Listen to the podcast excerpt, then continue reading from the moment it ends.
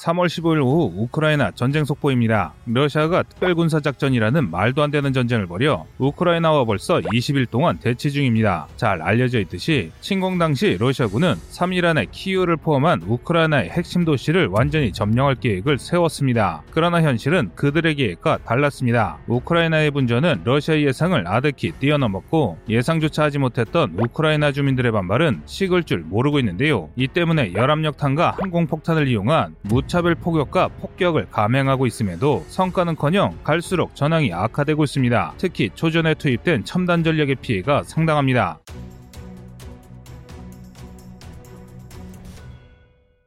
이 사진만 보더라도 그 사실을 알 수 있습니다. 사진 속 전차는 러시아군의 T-80 계열 전차로 얼음이 녹아서 진창에 빠졌다가 다시 얼음이 얼면서 오도가도 못하게 된 상태에서 우크라이나군의 공격을 받아 유기됐습니다. 이런 상황이 전쟁 곳곳에서 벌어지고 있는데요. 이처럼 보급 트럭이 통째로 털리는 일도 굉장히 잦습니다. 반면 러시아군은 상상 이상의 추잡함을 보여주고 있습니다. 지금 보여드리는 영상은 러시아군의 보급품을 노획한 우크라이나군의 영상인데요. 러시아군의 군 군수품인 줄 알고 잔뜩 기대했는데 알고 보니 러시아군이 약탈한 모니터란 사실에 실망하고 허탈해하고 있는 모습입니다. 전시의 보급 장비 대신 약탈한 모니터를 싣고 다니는 군대가 얼마나 잘 싸울지 의문인데요. 그래서인지 러시아군의 움직임이 완전히 멎었습니다. 그도 그럴 것이 지난 수일 사이 러시아는 우크라이나 전 지역에서 심대한 피해를 입었습니다. 각기 수미와 미콜라이오를 우회해 브로바리와 오데사를 노리던 러시아군이 우크라이나군의 역습에 섬멸당했습니다. 또 미콜라 미콜라이우를 포위하려던 러시아군이 우크라이나에 역포위 당해 패퇴하기도 했는데요. 그 와중에 보급까지 차단당하고 있으니 전의가 있는 게 그게 오히려 더 이상한 상황입니다. 특히 체르니우와 수미를 우회한 북동부 전선의 상태가 심각한데요. 체르니우 브로바리 100km, 수미 브로바리 400km의 전선을 불과 수개 대대가 지키다 보니 보급 부대가 연달아 섬멸당하면서 제자리에 멈춰섰다가 우크라이나군의 반격에 크게 당한 것으로 보입니다. 그 중에서도 수미 쪽에서 진격 공격한 러시아군의 피해가 심대한데요. 400km면 기갑 부대가 연료를 완충했더라도 연료가 완전히 떨어질 거리이기 때문입니다. 기껏 도착했더니 연료와 식량은 떨어지고 후방에서 연료를 보충해줄 보급 부대가 줄줄이 터져나가니 전투가 아니라 생존을 걱정해야 할 폐잔병 무리가 돼버린 것이죠. 그런데 여기서 더 참혹한 건 러시아 상층부가 현장의 상황을 아예 모르고 있다는 것입니다. 2000년대생의 젊은 장병들만 푸틴의 욕심에 산화하고 있는 실정입니다. 일각에서는 러시아의 일성급 부대가 투입되거나 러시아군이 본격적인 공세를 개시하면 상황이 바뀔 것이라고 주장합니다. 그런데 이는 새빨간 거짓입니다. 대대전투단은 러시아가 해외 전력을 투사하기 위해 만든 일선 부대이며 초전에 투입된 대대전투단이 큰 타격을 입었다는 것은 러시아에서 첨단 장비를 무장한 일선급 부대는